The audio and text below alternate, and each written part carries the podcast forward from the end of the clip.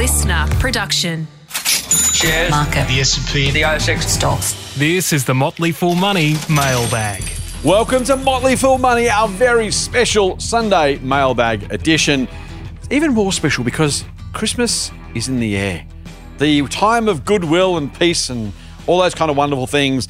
And that makes it appropriate that I speak to the optimist of the crew, the man who just has nothing but smiles and kind words for everybody, the genteel, the genuine, Mr. Andrew Ram Page. G'day, mate. How are you? You know, I'm all about rainbows and lollipops and sunshine and all in bitcoins.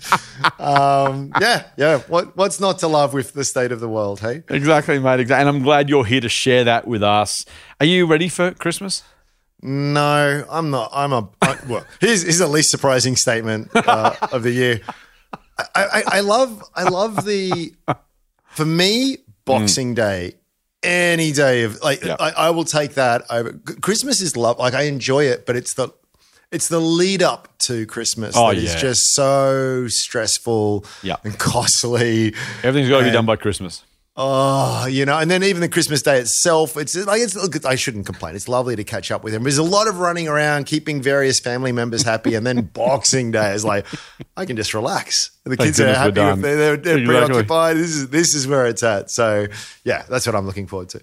Nice, mate. Can I uh, can I start off? I have a question for you, but not yet. Not yet. Okay. Uh, we had I was sent two separate uh, images during the week from our listeners. Now I don't use Spotify, but Spotify famously has their Spotify's wrapped or unwrapped, or whatever they call their thing. That kind of idea of like you know here's here's your year in review. We have had two listeners who sent us images uh, from the uh, their their journey with Motley Fool Money this year. The first one was from Harrison. Uh, Harrison just sent it uh, to me, and the, here's the thing: it says, uh, "This is Harrison's stats. You've listened for seven thousand five hundred and eighteen minutes. You're a top one percent fan." Which I thought was extraordinary. In fact, I thought it was extraordinary until until we got one more from, from another uh, listener whose details I can't quite find. I wonder if it was sent to me some other way because I pasted it to you anyway. I wish I could name this person, but I can't because I've, I've clipped it. Uh, this listener, you've listened for 8,632 minutes. You're a top 0.5% fan. So I'm going to just say the, the best Christmas gift we could get from our listeners is that dedicated followership. Now, some of these are more listened because they had to catch up on previous year's episodes. Harder if you've just listened to what we've done this year. Uh, you did say to me uh, on Twitter, mate, uh, you said, holy hell, 143 hours. And I said, well, that's like seven episodes for us. So, Yeah, so so maybe, maybe, maybe it's not that big a deal. But uh, no, really, really. So just, I, I want to say, just, I mean, we'll, we'll get closer to Christmas and we'll do some Christmas thoughts when we get closer. But uh, as, a, as an early Christmas present, uh, I just want to say thank you for everyone who spent any time listening to us so far this year. It's uh, it's an absolute privilege to get between your ears. Uh, you've got a million other things you could you could listen to and spend time doing. So uh, we just truly, truly appreciate you spending some time. I'm just waiting for Spotify to offer us a, a Joe Rogan kind of deal. You know, uh, which? Which I will take. Spotify. Andrew Page goes Joe Rogan. Like. Oh, there you go. You know, Hashtag Spotify. 100 Uh, yes. will do it. It'll get me That- across the line. Just that'll saying. be completely fine. Uh, the good people LiSTNR, of course, uh, who are publishing this, would rather stay with uh, stay with stay with listening with Spotify. But uh, you know, Hey, it's a competitive market. money talks. listener. You know, um, offers are open. Offers are being accepted. oh dear. Uh, before we get thrown off the platform, Andrew, I guess I probably should find out what Strawman is. Then Uh, we are a private online investment club. I'm glad to hear it, mates. Uh, let's let's kick into some questions from our listeners that are. Oh, by the way, we did get one person, one one Naki listener, who who really has obviously started the the Christmas spirit kind of period a little more Scrooge than a little more kind of you know a little a little, a little pre. Uh, Christmas Ghost Scrooge than post Christmas Ghost Scrooge. so apparently, there's one listener who doesn't like the, the ongoing joke about Strawman, which I am staggered by. Okay. Um, you know, uh, it, it's uh, where there's where there's one, there's probably others. Is all I'll say. Harsh. Anyway, Nick says, Hi, Scott. Here's a question for the podcast. Feel free to use my first name. So I will, Nick. Thank you.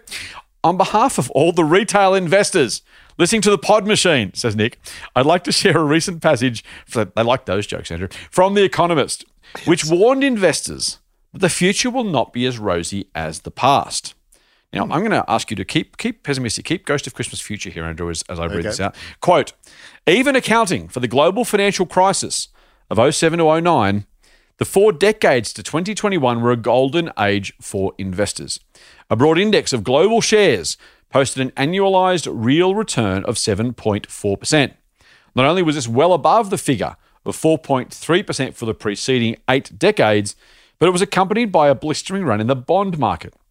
The golden age is now almost certainly over. End quote.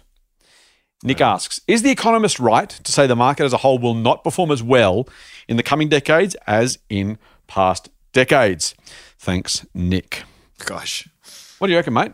who knows?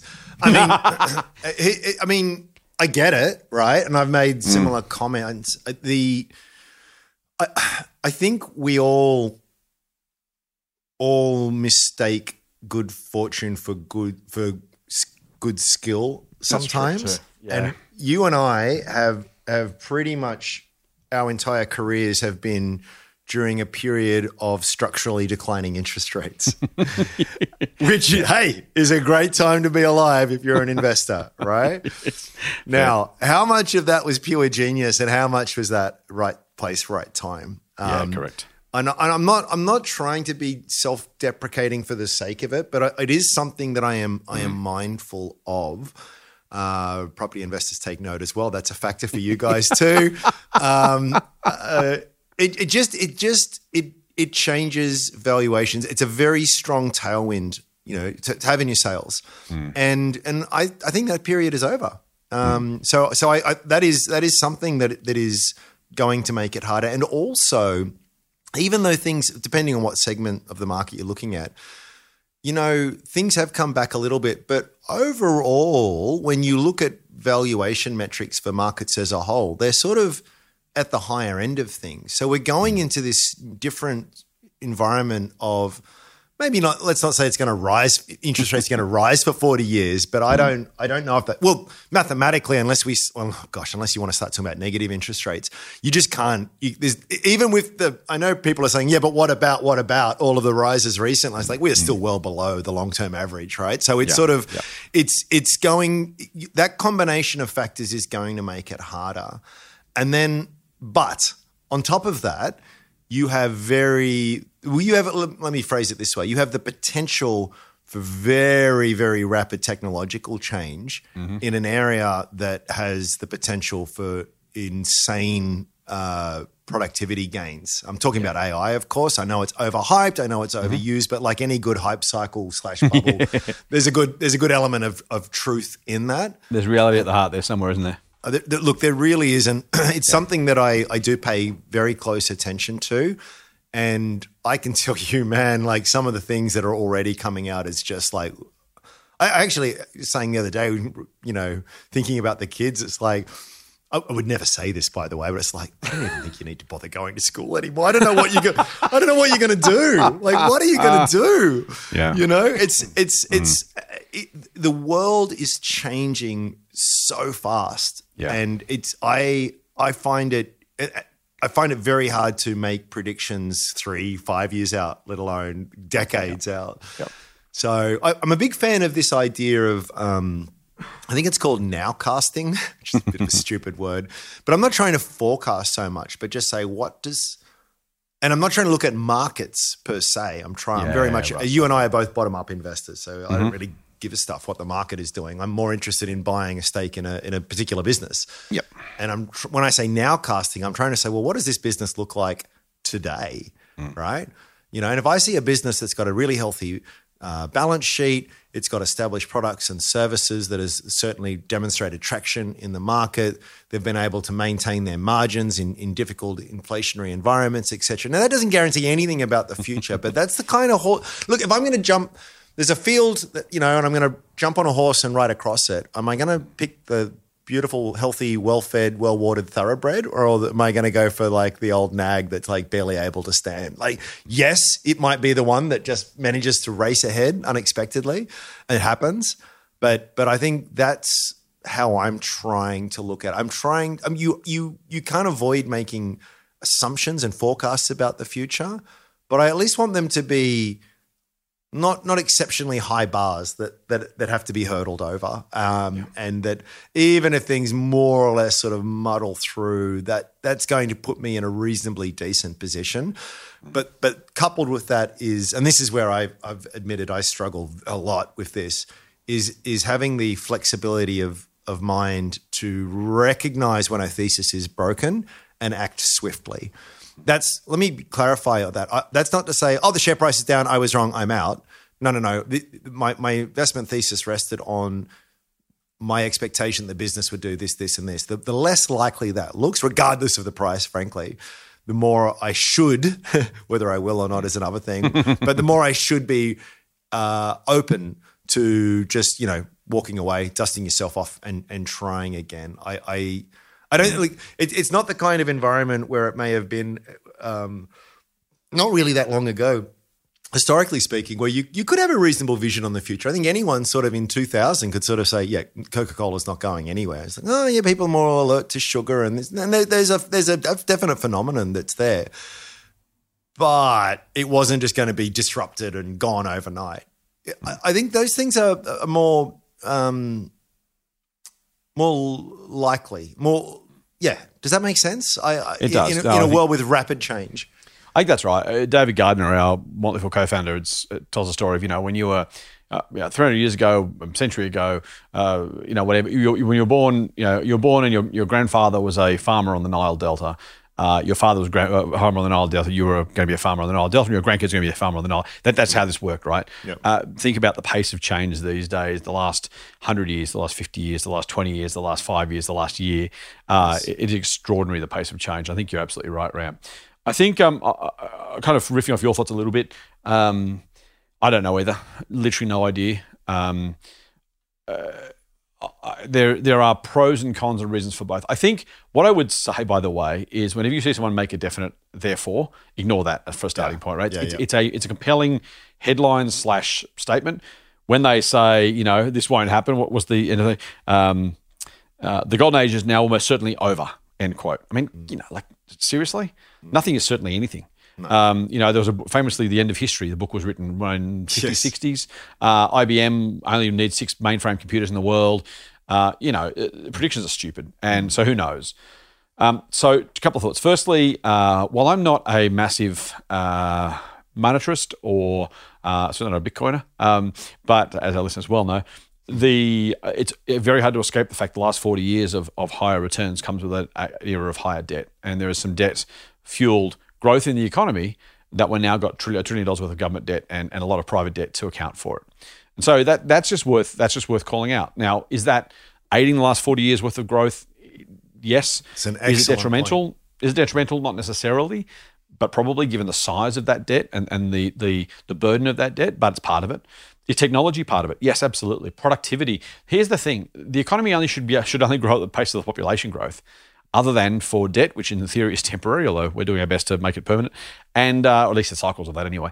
Uh, and technology, Producti- productivity is what gets us out of subsistence farming, right? so, you know, when when the economy in quotes measured in 1625 would have been the sum total of all the wheat, you know, harvested and the cattle, you know, killed and and thatched roofs made, and you know, you apply some sort of arbitrary value to that and call it call it an economy. These days, you know, uh, productivity, the, the industrial revolution, the the, uh, the information technology revolution, to Ram's point, those things have changed things dramatically. Now, I'm not prepared to say. Well, so here's the other thing. If you look at the 4.3 percent for those preceding eight decades, compare that to the to the eight centuries before that, someone would have said the economy's only grown at one and a half percent. It's grown at 4.3 percent for the last eight decades. That can't continue. And what did it do? It went to 7.4 percent. So you know, it, it, a a point in time, we look back and go, well, obviously this is different, but obviously it must go back to where it was. Uh, we really haven't. Now, also, by the way, we've done it by you know destroying parts of the environment and having some pretty ordinary social outcomes, other things as well. So this is not faultless, single direction, no side effects, no collateral damage progress, but it is progress. I wouldn't want to bet that we will necessarily repeat the last four decades in the next four decades, nor am I even close to certain that it needs to be lower. It could be higher, frankly, for, for reasons that Ram just talked about. I, I wouldn't, I wouldn't, I wouldn't place any bets based on that framework at all. I think it'd be madness to do so. In fact, the last four, despite the fact the article's supposed to be about, hey, the last forty years were an anomaly, therefore it should go back to the period before that. All they've really shown is growth patterns change. you know, and they're not they're not unidirectional. Don't get me wrong; it doesn't have to go to ten and then fifteen and then twenty five. But there's nothing to say that you know the circumstances that got us here need to continue. That eight fig- eight decade figure looks low compared to the last four decades, but it's massively higher than the previous four centuries. So that's that's important. Um, my last my last point, I suppose, Nick, which is really deeply unsatisfying, is dot dot dot. So what else are you going to do? so let's say it is four point three percent. What are you going to do? You're going to put money in the bank? Well, if growth is 4.3%, you're unlikely to get 4.5% interest, is my best guess. Um, uh, are you going to put it under the bed? I mean, you're welcome to, but inflation will take that away. Do you want to go start your own business? Go for it. But is that better? Uh, you want to buy property? I don't know. You know, Ram's been a little bit, he's got some thoughts. Uh, so, you know, part, part of me is kind of like, it, it's almost, we've talked a lot about, is it the Howard Marks thing, mate? That's like this Yes. two, two grid matrix of important and knowable on difference. So mm-hmm. if it's if it's important and knowable, you better you better want to believe it. You better want to find out. If it's not important and knowable, don't waste your time. If it's not important and not knowable, don't waste your time. But if it's important and still not knowable, well, what are you going to do about it? Nothing. You mm. just got to leave it behind and move on. So I mm. love the question, Nick. I don't blame you for a second for asking it. I'm going to honestly say, mate, I don't know, and I'm not going to waste energy. Again, I don't mean this critically. It sounds like I'm being awful. I'm not going to waste energy trying to work it out because it doesn't matter. My my only question, like with any investment, is which is the best place, or if you prefer, which is the least worst place for my money. And if it's this, and I get seven percent, great. If it's only four percent, well, okay, that kind of sucks, but uh, better than doing nothing. Know, it only the growth rate of the market only matters if you have alternative investments which become more attractive at those rates.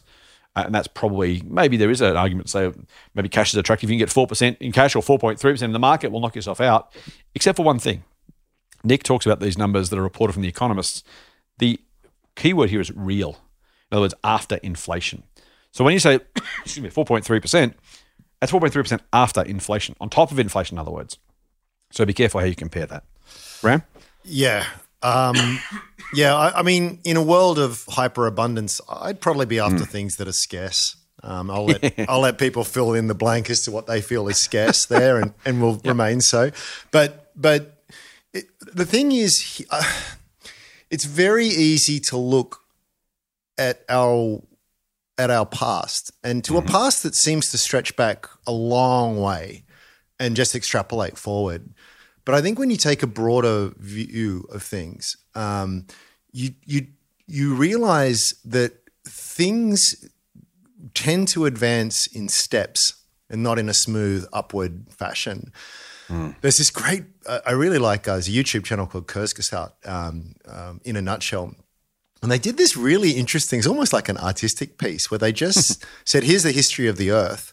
We're just going to make each second worth 10 million years or oh, something like that. Yeah, okay. And nothing happens. Like for 48 minutes.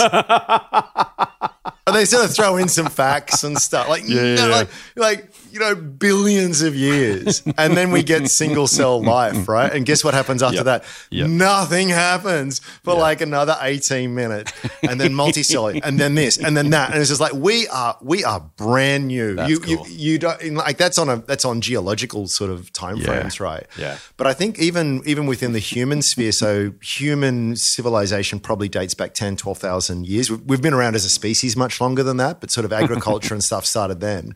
And again, nothing happened for the longest of times. And and and, and you you to your to, to, to David's point, right? Like hmm. your great great great great grandfather and your great great great great grandchild had the exact hmm. same life, the exact Yes, same yes. technical technological environment that you had. And we get to a stage now where a phone from five years ago is is old tech, right? Like it hmm. is it is. It, I may have used this this analogy recently, but I mean exponentials break your brain. If you fold a piece of paper forty two times, it'll get to the moon, right?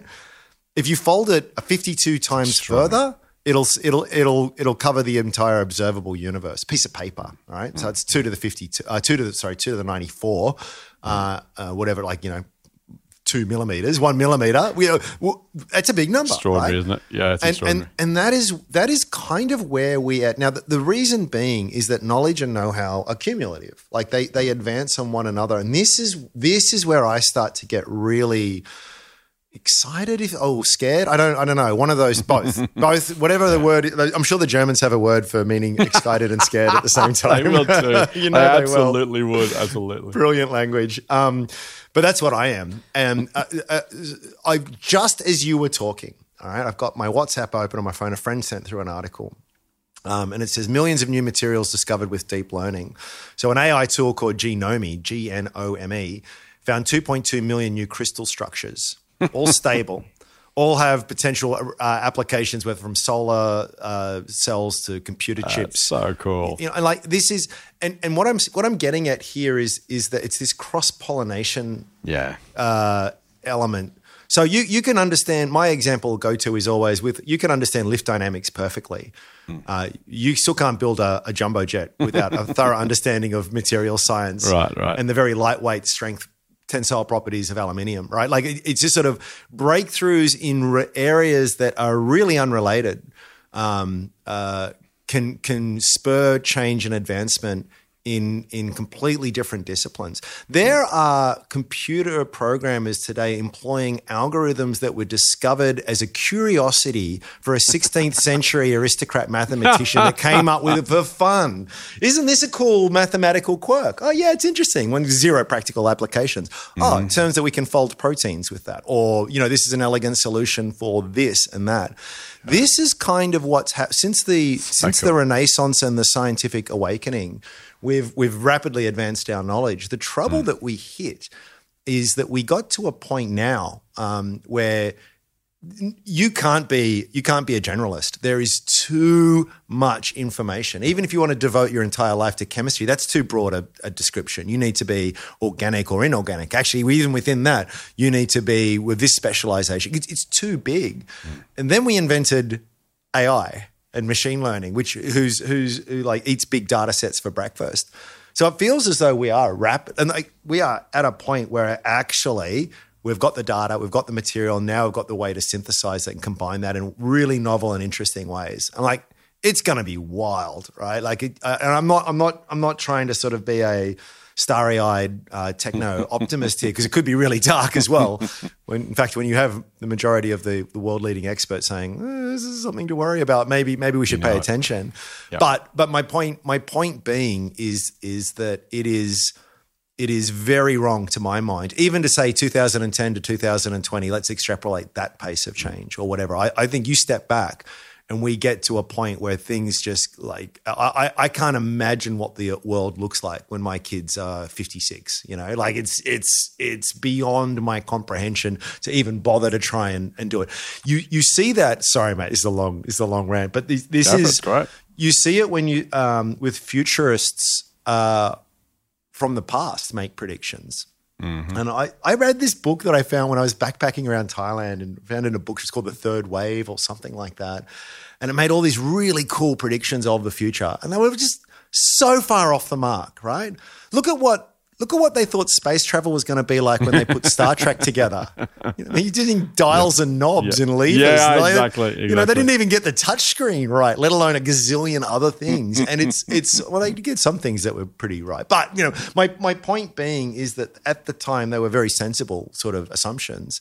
And so we could sit here. In fact, we could we could mm. get together the best minds that are out there and say, what do you think the next what's the world look like in 50 years? That's right. And I would guarantee you that it's not just that they were wrong in the timing of things and the direction of things, but the, the biggest thing was completely not even imagined.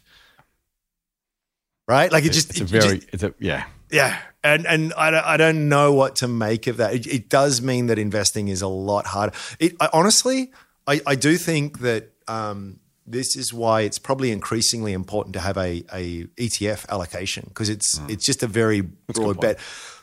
Look at look at the Magnificent Seven over in the US. Seven tech stocks are holding up the entire market. If you're a stock picker and you didn't get any of those, you're doing terribly, relatively at least. You know, in some cases, absolutely uh, uh, terribly.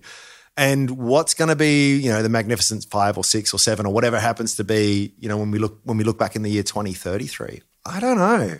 At least I know with an ETF, I'm gonna I'm gonna get some of it. Get right? my share. Yeah, exactly. exactly. Anyway, sorry, I went all over the place. Then we've No, we probably should beautifully. get to other questions.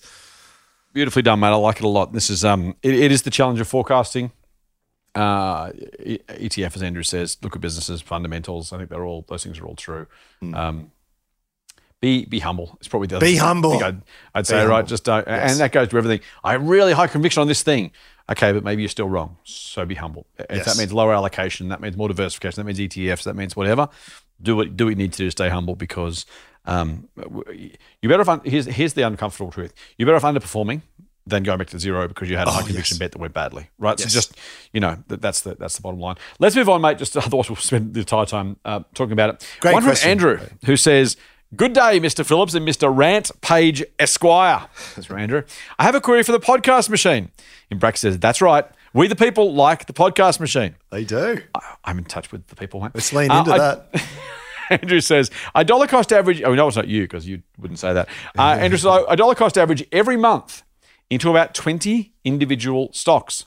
I've been doing this for about three years now, and I'm starting to see my efforts bear fruit. Well done. However, I always struggle with what guardrails to put around my investments to prevent me from becoming overly concentrated. What I have been doing is skipping over my investments that have grown to be over 5% of my portfolio. As volatility moves things around, I like I feel like this has made me buy more of stocks that are cheaper on a nominal basis, which I think is great. Early in one's investment journey, as you need to give the investment thesis time to play out. As the years go by, he says, I'm afraid of what I might I'm afraid what I might be doing is not adding to my winners, but only adding to my losers by default. How do you gentlemen prevent yourselves from becoming too concentrated while also ensuring that you add to your winners? Kind of goes that. There's a nice corollary to what we were just saying then, mate. Uh, what do you reckon? Uh, adding, to, adding to, stop adding to anything over five percent. Adding to the others. What's what's your thought? Oh, I want to give the standard answer, but I'm not. I'm going to give my answer, which is I think 5% is way too low a threshold, way too low. Um, and it depends on the style of investor you are. Like if everything you've got a very mature, quote unquote, blue chip businesses, that's probably something. I.e., there's not there's not the opportunity. We, we can sing the praises of Woolies all day long. You know, it, it's never going to sustain 10, 15% compound annual growth rate in its earnings. It's just not, right? So, so, so the spectrum of possibilities tends to be a little bit smaller. So if that started to become incredibly overweight because the PE went to 50, I'd be very, yeah, worried about that. If I'm looking at earlier stage, I'm not even saying spec. I'm certainly not saying speculative. In fact, if I'm just saying companies that are that have a lot more growth potential, um, for me personally, that has been a massive mistake. Taking a profit and overthinking portfolio allocations, and then I've I've I've um, whined about that many times on the podcast. There is obviously a point where it makes sense because you you can get to a point where it's 90% of your portfolio is in this one thing, right? And it's like, it, bro, you might have super high conviction, but there's always the black swan and, and the rest of it. So I guess depending on your style, I would say 5% is too low. Right. I would say the other dimension, two dimensions to look through, um, one is conviction. So if I have a investment that is 30% of my portfolio, but I'm really high conviction on it. Like I just, I, I have never been more confident about the outlook of the for the asset.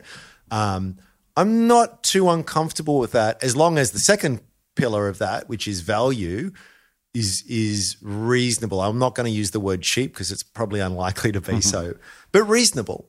Um, if, if I've again, so just to make up some numbers, if I had a 30% position in something, and I thought the value was not silly, and the conviction was really high, me personally, I'm not uncomfortable with that. Here's we should do a bit of a reflection on Charlie Munger for one of these upcoming pre-records. Um, uh, Vale Charlie, he was he was uh, he, 99 and and out uh, a couple weeks ago, but but he made he's got so many great quotes. But I'm not gonna I'm gonna paraphrase because I can't remember the wording. But a good idea is rare. Full stop. It's certainly in- the case in investing. You don't. you and I spend all my every day looking and hunting for turning over rocks, Correct, trying to correct. find trying to find the next whatever Pro Medicus or Amazon or whatever it happens to be. Um, they're ex- they're like hen's teeth. They're really, really, really, really rare. And so when you do find one, and if you're diligent, you will, and you buy it, and you put, I'm really high conviction. I love it. Finally, I'm going to swing big. I'm putting five percent of my portfolio into it. Doubles to ten percent. You go, mm, and I'm out. Like you, you will regret that. I, I, would imagine in a lot of cases, or, or you will potentially regret that if your conviction seems proves to be well founded, because Yeah, that's well put. you, you, you, you, you, you're never going to, you're never going to have that. Oh, I've got to be careful with my language here. Um, we, we shouldn't be looking for the the the moonshot.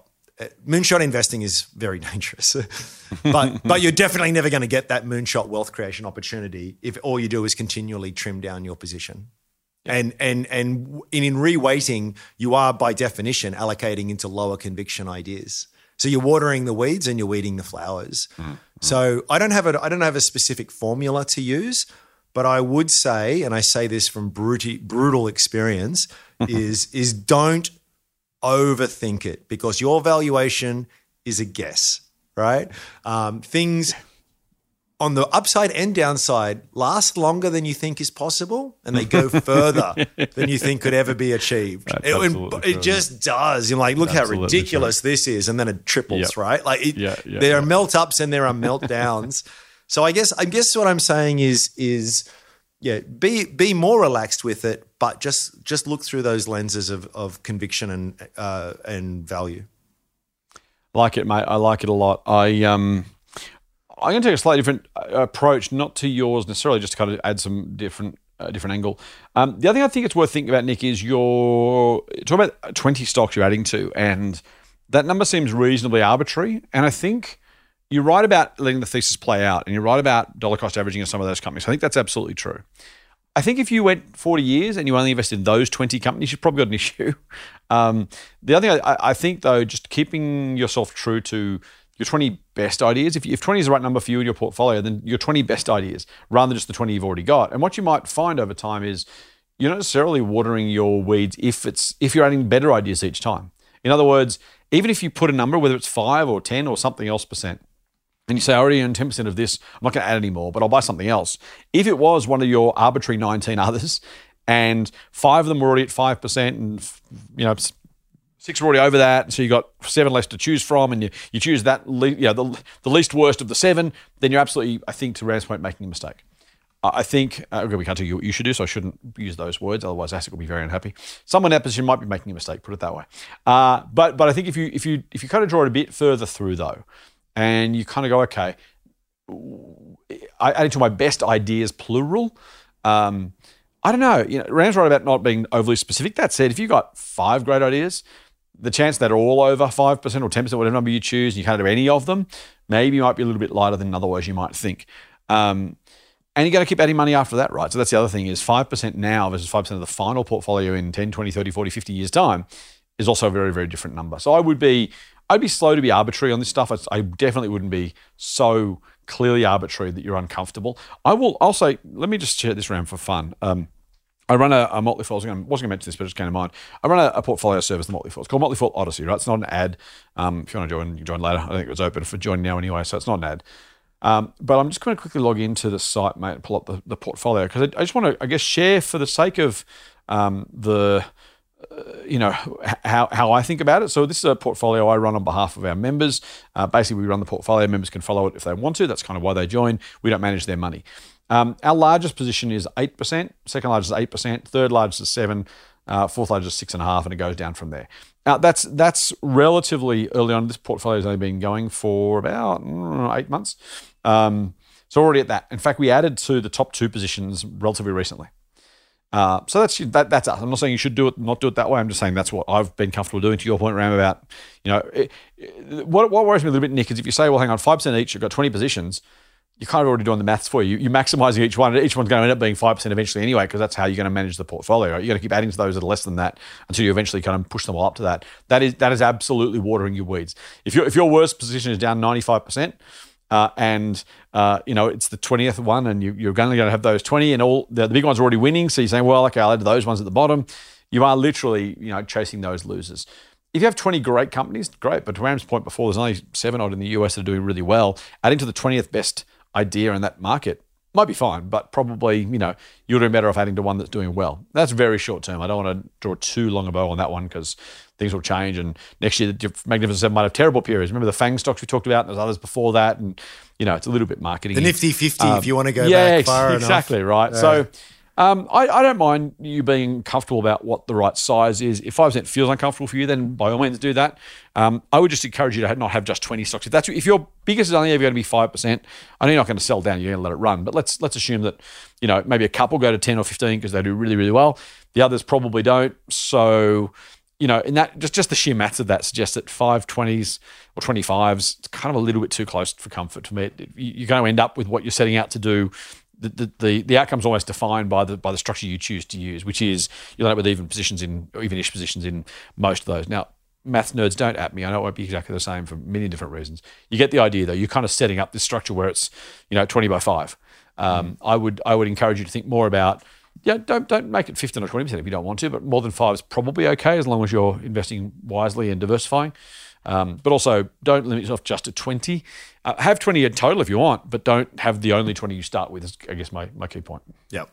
Uh, I, I hate I hate to keep um, uh, coming back to uh, these questions because they're just such, the two first two we've had are really good ones, so they're Yeah, worth they? expanding on a little bit. Don't answer this if you don't want to. I really don't mean to put you on the spot. Um, Go for it. But what's anything you want. what's the largest weighting you've ever had? Not not now, but but Yeah. throughout your career. Oh, that's a good question. What what is the highest you ever got to? Oh man, I actually don't know that that number, mate. I would suspect it's almost certainly going to be Berkshire.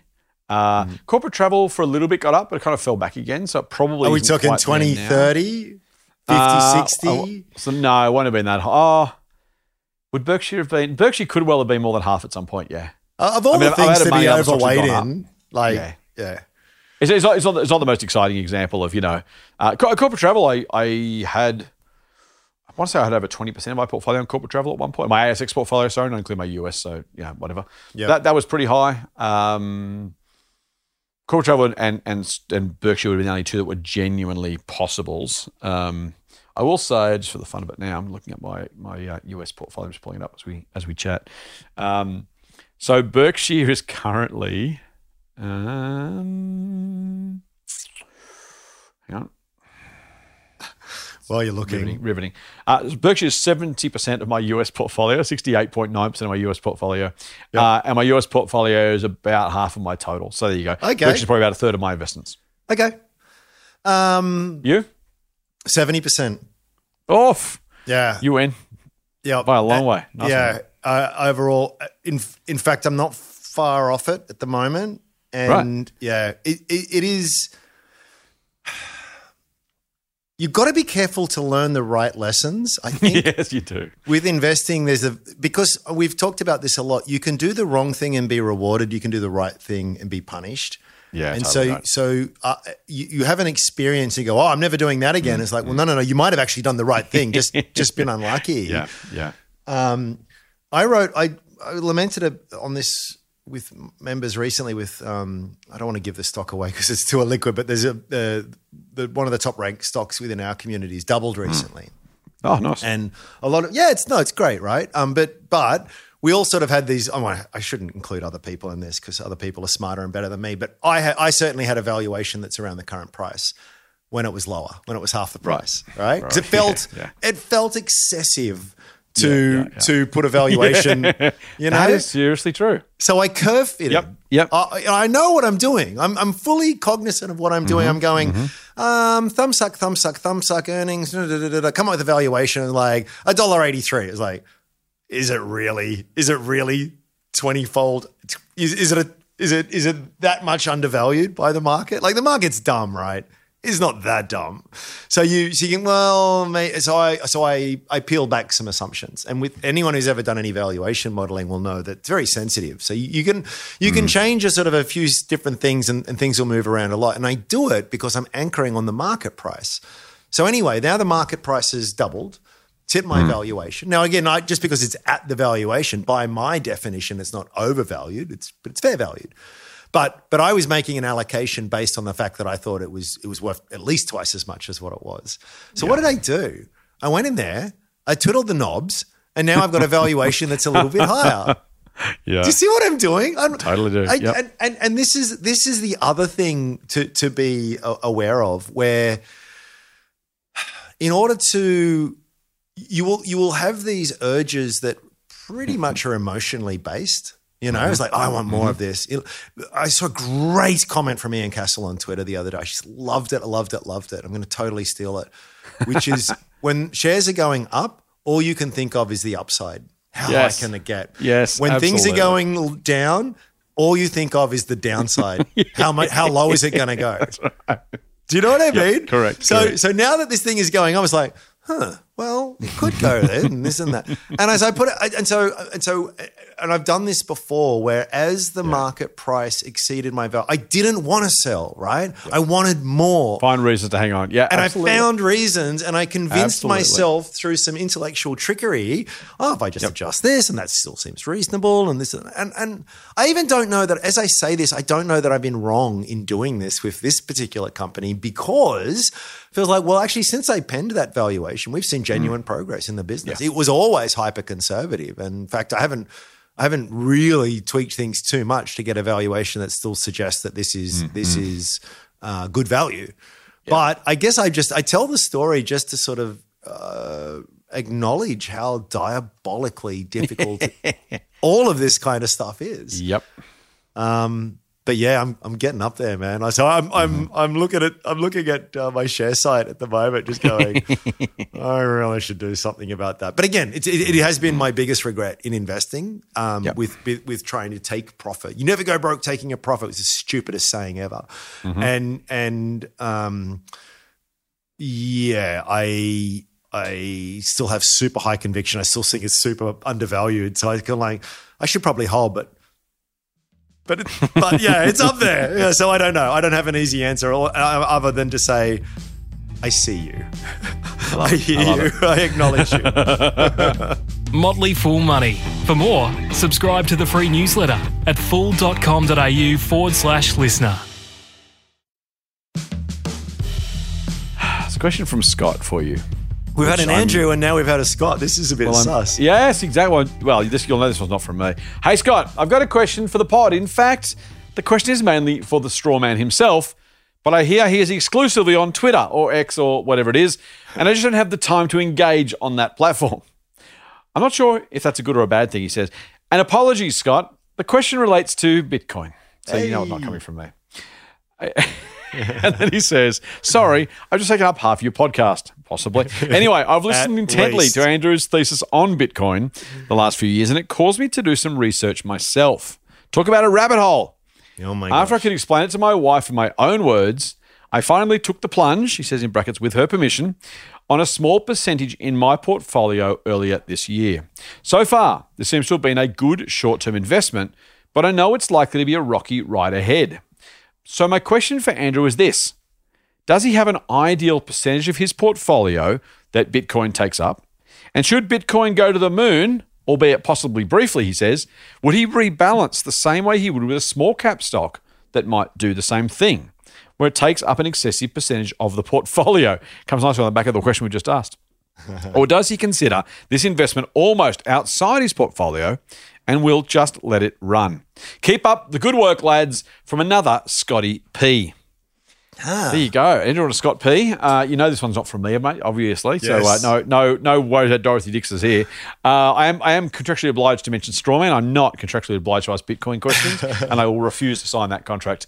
Uh, but uh, mate, what do you, it's a good question, and we just talked about percentage allocation. So, in the context of that, this is partly a Bitcoin question, partly a general investing question. But Scott's question at the end is probably the one that got, got my attention, which is do you consider it the same way you consider other stocks? How, how do you think about it? How much would be too much? Not in absolute percentages, but ha- have you got a view about if it got to this price or if it got to this weighting or, you, you know, how, how do you think about the exposure to Bitcoin in the context of your overall uh, financial portfolio, not just not just stocks? Yeah, I, I might go against the the consensus here. I, I whether it's uh, an equity, uh, fixed interest investment, um, uh, uh, Bitcoin, an emu farm, a Picasso. I mean, they're all investment. Like they're all. You're just just quietly. You're the one who bracketed Bitcoin, EMU farms, and Picasso. Is all I'm saying. I'm, just, I'm going to leave that there. I, just, I had to make mention. I'll let you keep talking. but but I mean, I've only got so much capital, right? Yeah. And and any any time I make an investment, it it it's, it precludes it from being elsewhere. So I just think you know I know the industry loves to sort of put these things in these artificial buckets, but each every investment I make, regardless of whether it is of the same type or not, is about where is the best use for my limited capital. Yeah. You know, um, is it in is it in Bitcoin or is it in a share or is it in my own home? Uh, Or, or Yep. is it in in my, my hot rod in the garage because I just happen to be a, not me, but you know maybe I'm a massive uh, motorhead and I love that kind of stuff. So I, I don't distinguish at all. Is the first one. Um, the percent allocation, I'm certainly not going to offer a number uh, other than to say that that number will be reflective of your conviction. And I started off pretty small, and it's not pretty small anymore. Partly it's 150% gain this year, or a little bit Nice. more. Um, yeah, oh, but I'm not. Look, I'm not. I don't put that out there to go ha or because Yeah. because it's not my first rodeo. We, the, the moment I go, look how clever I am, is the moment it drops in half. So I'm I am not doing Exactly. that. But I'm not selling either. And Oh, that's interesting. Okay. yeah, no, not even close. If it doubled again, would you sell? no, If it tripled, would you sell? no. At that point, it's got to be a meaningful portion of your portfolio. I mean, it, just on pure weightings, assuming Bitcoin grows faster than shares, It's a pretty Uh, is sizable, there- is there a- chunk. I'll you Right, know that's what I'm saying. yeah. Is there a percentage allocation which you would say prudently the upside doesn't? You know, we talked about going to zero. We talked about being prudent or, or being humble. Yeah. Uh, at what point do you kind of look at that and go, even if I thought it was still got, got legs here, the chance that I'm wrong and it does me serious mortal financial damage is too big? Yeah, yeah. It, it's it's an excellent question, and it, it's something that is going to sound really reckless, but I, I, I would say that again, it, it is a function of your understanding, and I we we hmm. do not believe you. You don't you don't need to take my word for it. We do not have time to get into it, but, but once you once you really start to wrap your head around it, it, it doesn't seem that crazy. You just said before, I've got thirty percent of my money in in a single stock. Now, that statement said by itself is like, huh, Scott, are you serious? And then you said, oh, it's Berkshire Hathaway. And you go, oh, oh, yeah, fair enough. Right? Because because Berkshire Hathaway itself is incredibly diversified. It has an incredibly strong. So all of a sudden you've got two people, both who may have 30% of their portfolio in a in a stock. Hmm. One of it might be Mesoblast, which is a pre, you know, very uh, much more speculative company. The other one's one of the biggest conglomerate, or the biggest conglomerate in the world, and insanely profitable. So they're not they're not the same thing, and and so I, look, all I would say is you the fun. I know this is going to this is going to grate a lot of people as well, but the fundamentals of Bitcoin have only strengthened, right? Very significantly so. And so, why am I selling? Because the price has gone up a little bit. Like, no, I'm not. No, it's it's the the the, the investment thesis has, has gotten a, a lot stronger, and this is going to break your brain. Broke mine. In almost every investment you can make, the more the price goes up, the more the value goes down. By definitionally, mm. Mm. right? Mm. This is what you might call a Veblen good in the sense that the higher the price goes, the more utility it has. So Bitcoin's worth a dollar a coin. The whole network is worth 21 million. It's it's maybe it's good to to buy some weed on Silk Road with. Okay, that that I can do that. That's all I can do. Can I transfer? Can I remit money internationally as a corporation? Not, not no, nothing that's going to be of, of worth. Now, just just just for the thought exercise, it's a million dollars a coin, right? So it's a like now you've got it to a level where it, it can actually support the the rails of international um, settlement, right? Like it, it can do international transactions. It it becomes incredibly useful. And you can you can be Berkshire Hathaway put your entire treasury into it and not even have enough and that liquidity not even be enough to shift the price too much. So this is this is what I think a lot of people miss with this as a monetary good. It's mm. very different. We see it actually all the time now. If I wanted to if if if Australia whatever for whatever reason the RBA said actually we've got a bunch of US and yen and euro. Let's get a bunch of Congolese currency, whatever that is, and let's do that. I mean, there's not enough there on the open market. You would distort markets massively. It can't be done, right? But but but if the con- for whatever reason the world started to increasingly transact on that thing, it it hmm. its exchange rate between particular currencies change, but the utility goes up a lot. So I ain't selling. Uh, As, as, look, I'll put it this way: as long as adoption continues to increase, as long as the as long, which is really the main one, as long as the utility in, con- continues to increase, I ain't doing a damn thing. The moment that that starts to fall over or look shaky, let's have a conversation. but at this point, it's never looked better. 15, 15 years on, and you know Ponzi's Ponzi's Bernie Madoff is not starting his fund again, right? Like once a Ponzi is discovered, it's gone. Uh, Once, uh, once no, no one's buying tulips anymore, right? Um, uh, the, the, the, this, there's a wonderful website called "Is Bitcoin Dead Yet?" or something like that, and it just it just it just plots all the time that the media has done it. This is anyway. You've got me on my favorite topic, and I'm, I'm going to shut up and just answer it by saying no. I'm not selling, and you should have as much exposure as you're comfortable to hold, and that comfort will be a direct directly correlated to your understanding and conviction of what it is. And I think for most people, when you look at it and they go, "Oh, it's just some magic internet money," well, why would you? You shouldn't. If that, and I'm not want to criticize that view, by the way. If that's your view, you shouldn't have anything in it, right? Like, why? Why would you? you you're not going to have any conviction when when the volatility sort of comes. But if you understand it a bit more than that, I would. I've, I've said to you before on the pods that we've done. I, I feel in the year almost 2024, if you don't have at least a one percent allocation, you need to. You need to. You need to have a look in the mirror. I, I, I would. I would. I would humbly suggest you are the person in 1998 saying the internet is just somewhere where nerds can discuss Picard versus Kirk and it has no utility. That that's the person that you are at this point. And one percent is that kind of allocation where it's sort of like, aha, it's all silly and you know it was never going to last. Well, it's not going to. It's a daily fluctuation on the market, right? It's nothing. Uh, if not, you might be glad you did. Very good. Obviously, uh, Picard. Um, Yeah, I agree. Actually, I, I, I, massive tangent for sheer fun of it. If anyone listening is a Star Trek fan at all, uh, uh, Patrick Stewart has just released his autobiography, and I'll just do it on Audible, so the audio version, which is just because he obviously narrates it himself. Brilliant. So just to, if you if you're even slightly into kind of you know Star Trek and just just stuff, you know, he seems like a nice enough guy and talk you know speaks nicely and great great backstory all that kind of stuff. So check out. I think it's called Making It So from memory. Um, check check it out. Really really really cool one. I'm, I'm, I'm a Trekkie from way back, mate. There's some really great narration artists. Yes. uh, from from the Star Trek uh, school, like Leonard Nimoy, just fan, fantastic. Um, oh, what's the other one? Oh, there's, there's a bunch. There's a bunch. They've, they've often done it. I've gone blank. I can't. I'm kicking myself now. It'll come to me in a, in a moment. and of course, I have to give a special shout out to William Shatner's uh, spoken form uh, song lyrics. Just very special. Oh, it's a um, William Shatner's an interesting bloke. Reminds me of David Hasselhoff. There's there's some, something about the kind of former celebrities don't take themselves quite seriously as, as seriously as they might. And you can't ever quite tell how much Yes. is, is fair to go and how much is is not. So leave uh, leave that there and make of that what you will. Hey, um, mate, let's move on from from reminiscing about uh, Star Trek captains, past, present, and future. Uh, why don't we? Uh, by the way, the Picard series also very good. Um, let's go to a question from Dan who says, "Disco and Andrew, loving the pod." I've asked a few questions over the years, but not since you have upgraded to the podcast machine. so I thought I would give it a whirl. Welcome back, Dan. I'm one of your New Zealand listeners, he says. I have two questions. One, consider you were looking at buying your first home.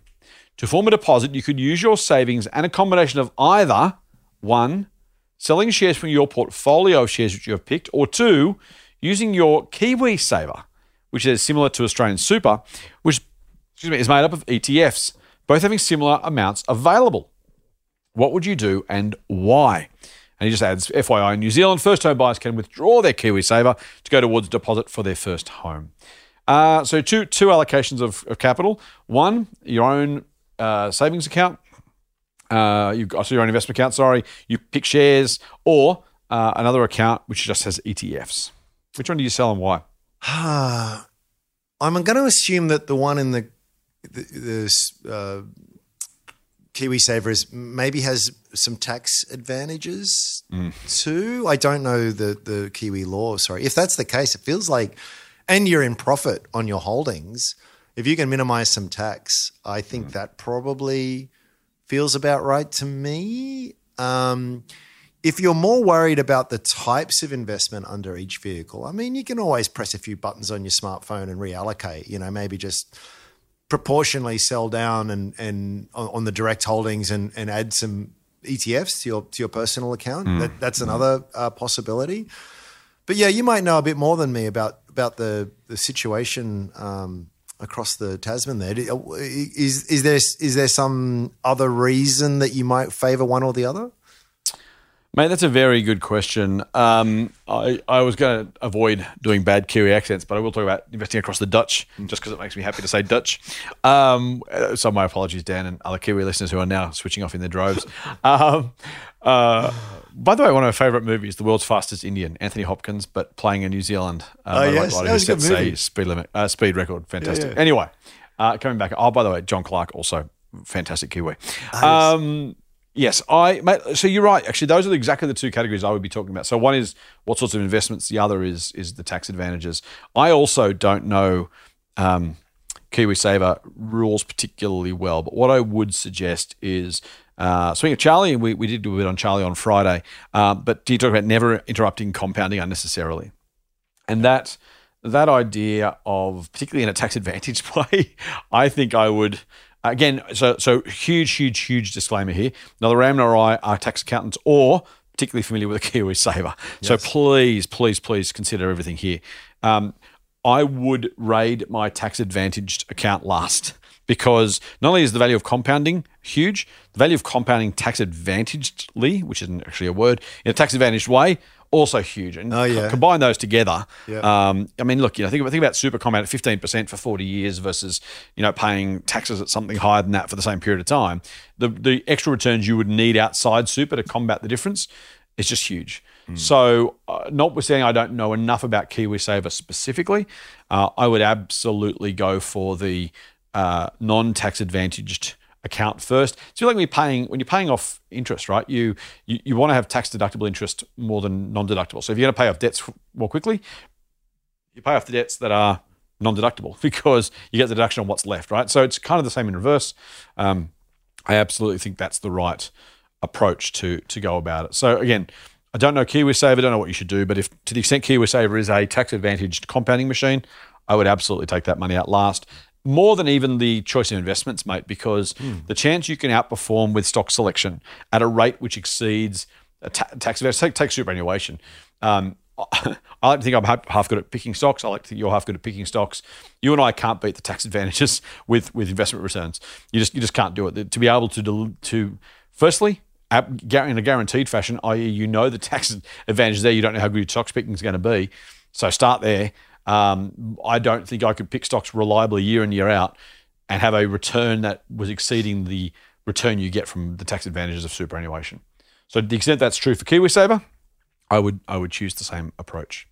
Uh, Dan, second So, question. so Would just, you- just, oh, just, just on that though, because that's complete opposite of what I. Because I said if you do it, if you sell in your super, yep. you will you will have the tax advantage of not necessarily potentially. Because again, we don't know. Uh, the I see what you're saying. specific- yeah, yeah, yeah, yeah. Do you know what I mean? So it's a bit you're you're uh, just to tease that apart because it's an important distinction there. Because Yes. listeners may be going, "Wait a sec, you both said the opposite thing." yeah, there." we are saying different things. Yeah, yeah. yeah. yes. And it's not that I would would say, well, you're right and I'm wrong, or vice versa. It's it's just like like what I was suggesting is it minimizes the tax burden now. You're suggesting minimizing the tax burden later, and Yes. you're also rightly saying with with the benefit of a decade or two or three or four of, of compounding, that may be eventually a much bigger tax saving as well. That, that's my that's my best guess. That yeah, the I mean t- again, just I picked two tax rates in Australia, right? If you paid thirty percent tax on your own name and fifteen percent tax in super, on just picking the two tax rates uh, every single year. Uh, and you do that for decades when in theory you're going to compound your money, not just compound it, but you know we've said a million times uh, there was a 13-fold return over the last 30 years in Australian shares. So the gain on that is the 12 fold increase. You're taxing another 15 or 30%. The chance you can invest better in your own name outside that, that the, the investment choice beats the tax savings is really small. So I would happily say if your only choice is ETFs at KiwiSaver, but you get a meaningfully lower tax rate compounded for 40 years, uh, you're right, we are saying different things because I would absolutely take that. I, I'd pay a little bit of tax now um, and let the super compound at a, at a tax advantage rate for decades, future Dan, I think we'll end up realizing there's more money to be made by doing that, paying a little bit more tax today, and keeping that money inside KiwiSaver for decades. If it, assuming it is tax advantaged, and it may not be, um, but if it is, certainly if the same was true for super, and those options were available to me, uh, I would sell my own portfolio, pay whatever tax I owed, kind of kick the can, and you know, annoyed and yell at the government and shake my fist at the sky, but then let super compound in that tax advantaged way, given given the choice of one or the other. Interesting. Yeah. You still disagree? No, I, I mean, th- there's no right. I mean, here it's it's like a lot of these things. There's no right answer. Here. Well, Correct, there's the answer that's right for you, right? Yep. Um, I think I think as long as you go into these things eyes wide open, that these are the, there's there's trade offs in life and in Mm-hmm. everything, right. and there's trade offs here. And I, I think 100%. if you're making if you're making a decision aware of those trade offs and that Mm-hmm. you happen to prefer this thing over that, then that's the right answer for you. Even if it's a, something that's completely at odds as to what I, I personally would do or you personally would do, Mm-hmm. uh, it's a personal thing. Beautifully put. And there's two options. Uh, here's your second question, mate. With the US dollar very low compared to the average, would you consider selling more stable, sorry, larger, more stable shares and businesses or successful winners to take advantage of the dollar and then look to buy back in when the dollar normalizes? Obviously, this is market timing against our motto, but interested if you've thought about it. My example would be that I own Apple shares, which are up over 150% over the last three years. Hashtag humble brag, Dan. Uh, Seems potentially like a good time to sell and take advantage of the dollar. Keep up all the good work, Dan. What do you reckon, mate? Um, I, I my I tend to s- to not do things like that um, because again, the universe has, has demonstrated to me many, many, many, many times that that it is going to make me regret. So you know, it's like, oh, bless his little cotton socks. He thinks he can do that. Let's let's let's give him a lesson. You know, uh, God. What do they say? Man, man makes plans so the gods can laugh, or something like that, right? I I, I can't fault the intent. I can't Yeah. fault the thinking. You know, you can look at the US tech stocks at the moment and say, yeah, they're cer- certainly on the media side of valuations. And yeah, the Aussie dollar is relatively low compared to the greenback. You know, like it, it makes sense. It makes 100% sense. But, but, you know, um, one, there's still tax consequences with that. So when you do put money back in, you'll be putting less money back in because the, the government's going to take a big, big chunk out of that. And it may be that despite things feeling as though one was expensive, that Apple doubles from here and and the Aussie dollar drops to 40 cents next week. And you're going, oh, serious? like, so, Yeah. and the other, the other thing I've often thought when it comes to currency, I look, who knows what's going to happen in the future, but it, using the, the past as a guide, you're you're a bold individual to expect the Aussie dollar to go too much below 50 or too much above a dollar.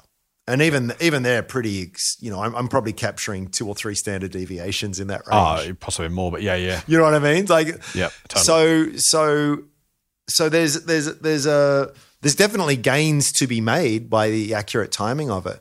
But when you Mm-hmm. look at a business like an Apple or something, which can compound for decades more, you think, well, am I making a move here, creating a tax event, creating a Mm-hmm. timing challenge? Not just, and by the way, not just the timing of when you sell, but the timing of when you've got to get back in. You've got to you've got to pull that rabbit out of the hat twice in a row, right? Which is which is which is really hard. But but you know, even if the currency really is in your favor, how much of an extra kick do you get as opposed to letting that damn thing just compound and compound and compound? Now, um, I don't I don't want to make it too much about that particular FX pair or that particular stock, um, but it will and it will depend on on those kinds of things. But I, as a very long term investor, tend to just sort of roll with the punches when it comes to the currency and and focus more on the business. As you've said before, I am definitely more likely to be aggressive with my overseas investments when the Aussie dollar is strong and less aggressive when it's weak. But but I'm I'm probably not doing big reallocations just just because of what FX is doing.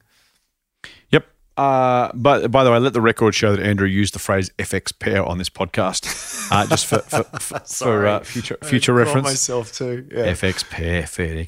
Uh, obviously, getting that close to Christmas, mate. It's been a long year. Yeah. Uh, no, you, mate, you're absolutely right. I, I 100% agree. Um, here's the thing. Let's say dollar doesn't appreciate very quickly, by the way, generally speaking. So. And look, it might. So any- anything could happen. And to your point, mate, whatever, whatever I say now, well, the opposite will happen. And I'll look like an idiot because the universe hates me as much as it hates you. Uh, but uh, but you know, so, so here's the thing. Let, let's say you sell because you go, you know what, the dollar's low. I'll sell my Apple shares. So you do that. And then over the next year, the dollar, you're right about the dollar. The dollar goes up from 66 to 69 cents. You go, oh, I'm a genius. Maybe it goes to, let's go 70 cents. Let's be really aggressive. That's a 7% gain. And let's say Apple shares go up 8%. Well, you're already behind the eight ball. Plus, you paid capital gains tax. And then you got to work out, as you said, when you get back in at some point. and the dollar goes to 75 and you go, oh, okay, well, or it goes 66 and you go, oh, I should have done it then. And the whole thing continues apace, right? Uh, the particularly if you're a long-term investor, and you should be, because a long-term investor should be an oxymoron.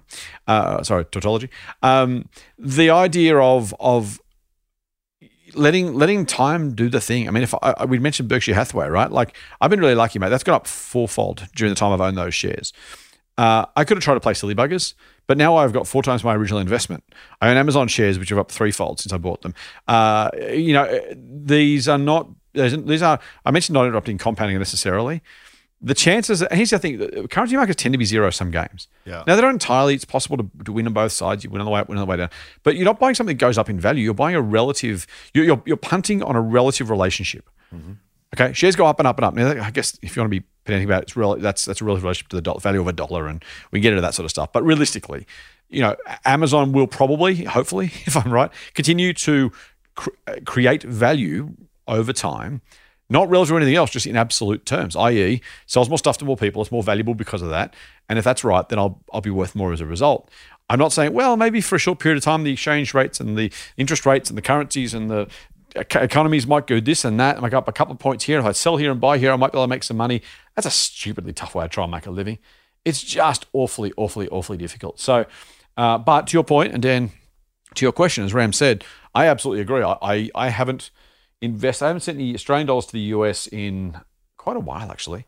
Um, I really want to. I look at some of these businesses like, oh, I'd love to own that. I can't make myself do it at 63, 64, 66 cents. 75 cents, I'm probably sending some over. 80 cents, I'm definitely sending some over. And a dollar, I'll fill my boots. Um, but to take advantage of those, take advantage of the opportunity to make a long term investment at attractive rates, as opposed to try and play the market and get a couple of, get too clever, get a couple of percentage points here and there. I just think it's really, really hard to do. Um, but I really wouldn't, particularly if you've got a capital gain, you have, because you've told us that. Um, but to Rand's point, if you've got, a, you've got a capital gain, you've got to pay tax on that. So you've got less to start with after you paid the tax man for the privilege. By the way, Apple's probably going to have higher dividends over time. They're buying back shares, so the share value is probably going to increase just by the buybacks alone, which cost you nothing in tax because it's a buyback. Um, I don't know. I'm not, I don't own Apple shares, by the way. I own Berkshire, with Jones Apple, so indirectly I do. But it's just, I don't know. I, I think if you own a great business, just well, back to Charlie, right? Don't interrupt compounding necessarily. Yeah. Trying to play silly buggers on the currency to try and get a little bit extra relative to just owning great businesses for a very long time. Sometimes it's just like keep it simple. You know, just do the simple things well. Um, I, I, I just don't think we need to make it any harder than that. Yep. Yep. I 100% agree. on that rare and auspicious note, I think we're probably done for this particular podcast. Uh, Ram, I'm going to, I'm going to, well, you are exclusively on Twitter, but you are also a uh, regular on the Pod Machine. I can assume, can I, that I can count on your attendance next Friday? You know you can. You can't, would couldn't hope- stop me if you tried. In that case, until next Friday, have a wonderful rest of your weekend and fool on. Cheers. The Motley Fool and people appearing in this program may have positions in the companies mentioned. General advice only. Please speak to your financial professional to understand how it may pertain to your situation. Subscribe to the free newsletter at fool.com.au forward slash listener. The Motley Fool operates under Financial Services Licence 400691.